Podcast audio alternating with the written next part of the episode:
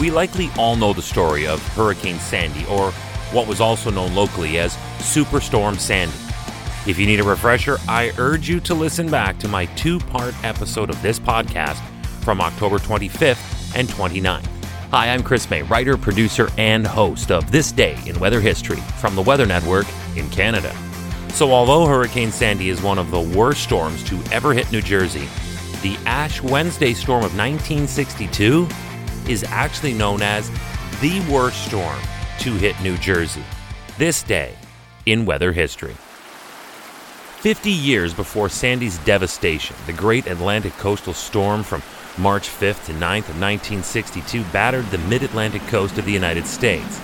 This storm was particularly bad because it did not move for three days. So, yes, Sandy affected more people given the much larger population density of 2012 versus 1962. And yes, it did claim the lives of 37 people and damaged close to 350,000 houses and assorted buildings, but Sandy moved in and moved on, with the storm surge acting almost as a tsunami, doing the real damage. Ash Wednesday storm of 1962 moved in and parked itself over the affected coast, unleashing a non stop torrent of rain accompanied by strong wind, resulting in punishing surf and land erosion.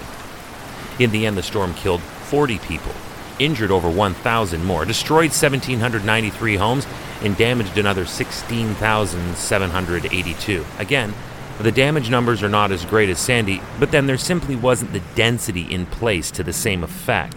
It did, however, kill and injure more people, as I noted.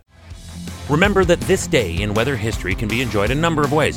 Right now, you're listening to the full version of today's story on your favorite podcast provider, but there is also the daily podcast video short.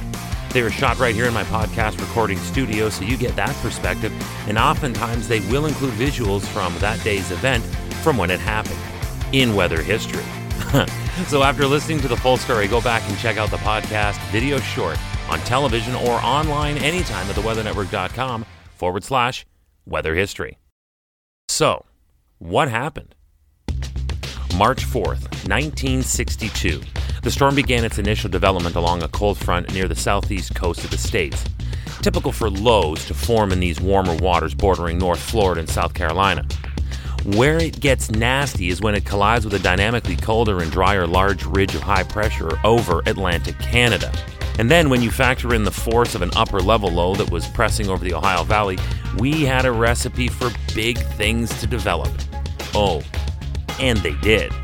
The storm went on to collide with the ridge as we would have expected. This pressure and temperature gradient, which was great, produced hurricane force wind gusts along the mid Atlantic coast.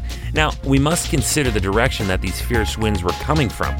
They were racing over an unobstructed 970 kilometer long fetch that leveled a steady flow of winds from the Atlantic Ocean, producing over 9 meter high waves. The storm affected some Mid-East and inland states, but the Mid-Atlantic states and New England got by far the worst of it. In Norfolk, Virginia, two and a half meter tides flooded thousands of cars and damaged thousands of houses.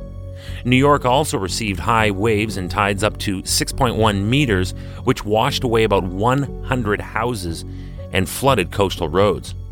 In New Jersey, more specifically along the Jersey Shore, wind gusts reached 117 kilometers per hour. High waves changed the state's coastline. Five areas in Long Beach Island were totally flooded. Around 4,000 homes were either destroyed and another 40,000 were severely damaged. Along with that, and like in the Sandy storm, Atlantic City flooded, and about 2,000 stranded residents needed to be evacuated by army trucks and helicopters. The state suffered huge damage in property and lives.